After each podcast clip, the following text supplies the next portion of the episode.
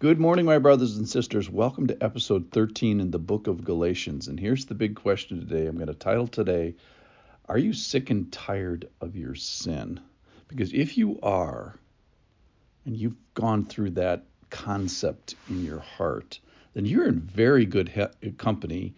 And that's exactly the purpose, or one of the purposes, of God sending sending the law, sending the code to have you be able to compare your behavior with the law and you coming up short and then desiring a Savior. So that's where we're going to go today.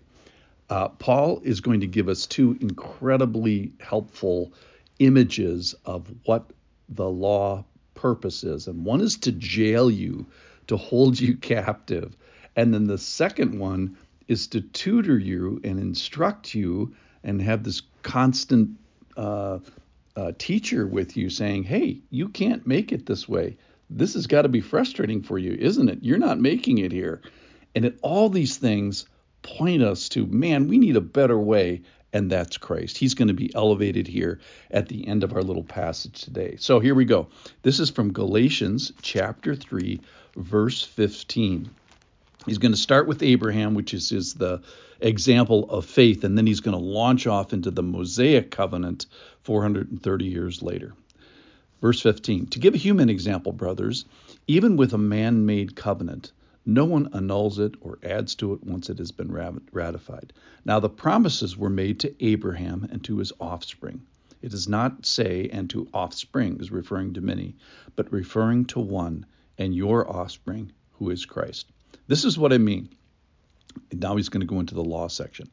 The law, which came 430 words 430 years afterwards, that is the time of Moses, does not annul a covenant previously ratified by God at the time of Abraham, so as to make the promise void. For if the inheritance comes by the law, it no, be, no longer becomes let me say that again. 18 for if the inheritance comes by the law it no longer comes by promise but god gave it to abraham by a promise. Why then the law? That was my subtitle for today. Why then the law? It was added because of transgressions until the offspring offspring should come to whom the promise had been made and it was put in place through angels by an intermediary now, an intermediary implies more than one, but God is one. Is the law then contrary to the promises of God? Certainly not. For if a law had been given that could give life, then righteousness would indeed be by the law. Here's the the first picture, verse 22. But the scripture imprisoned everything under sin, so that the promise by faith in Jesus Christ might be given to those who believe. Now, before faith came, we were held captive under the law, that's the first image, imprisoned, the first image, until the coming faith would be revealed. So then, the law was our guardian. This is the second image. This is the tutor that tells us, keeps telling us we can't make it. So then, the law was our guardian until Christ came in order that we might be justified by faith.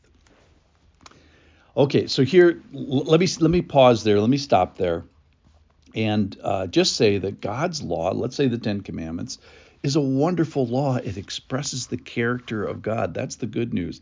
The bad news is it also keeps telling you, if you look at it carefully and consider what it really means, uh, I get got news for you. You don't make it.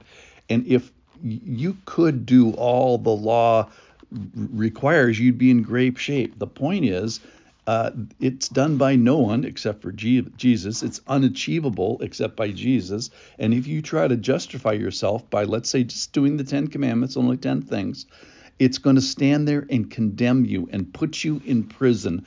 And you're going to have someone standing alongside of you saying, in your conscience, no, you can't do it. So the two images that are used today is what does the law do? It puts you in jail, imprisons, jailer, captive. And uh, the point is, you're supposed to be in jail. And I suppose if you go to a jail and you go to any person that's in a jail and you say, hey, do you like it here?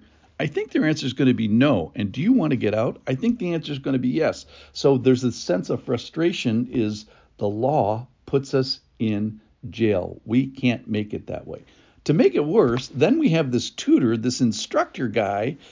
Um, and I looked up the word in Greek, and it means tutor, guardian, instructor. That's one thing. So it's a teacher. And then the second thing about it is it's a constant companion. So it constantly stays with you. So that's the part that really hit me today is it's constantly saying is, well, how's it going today? Are you still are you still in jail? Is this is this working for you? So you, it gets a constant message of you can't do it, you can't make it this way uh, because of our our transgressions, and it just must be this you know frustrator because of our inadequacy. So this teacher stays with us, telling us every single day we're on the wrong path. And so the people of God have been on the wrong path uh, since transgression sort of entered the, the picture. And the, the author, Paul, is trying to get us back to the way it was before, that we have to have faith just like Abraham. Now we have a violation of the law uh, except for Christ. Christ, the only one who has achieved it and accomplished it and is able to fulfill it and perfectly complete it. Um, and the way we get saved, if you will, is on the coattails of Christ. How do we get on those coattails? Well, that's by faith. So Christ can become the curse and the penalty and answer all the all the transgressions part of it. He is the answer to the law.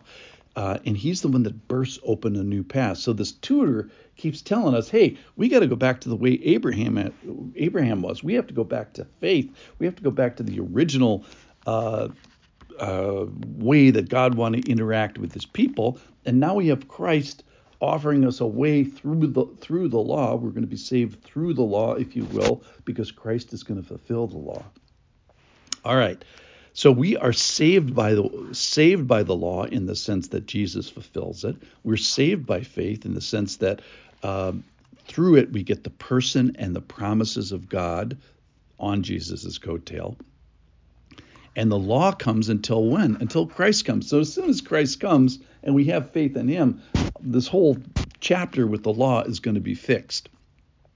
So are you sick and tired of your sin? If so, good. You should be you should have the constant nagging of, nagging of this. And the blessing and mercy of God is to have this conviction. It's it's telling us that hey, we need a savior and I got to get out of this. And then number 2, so if you haven't been saved, that's that's that rescue part. And the second part, if you have been saved, then help me with my life and let the Holy Spirit live within me. So if you're sick of your sin, you're in good company. Thanks for listening.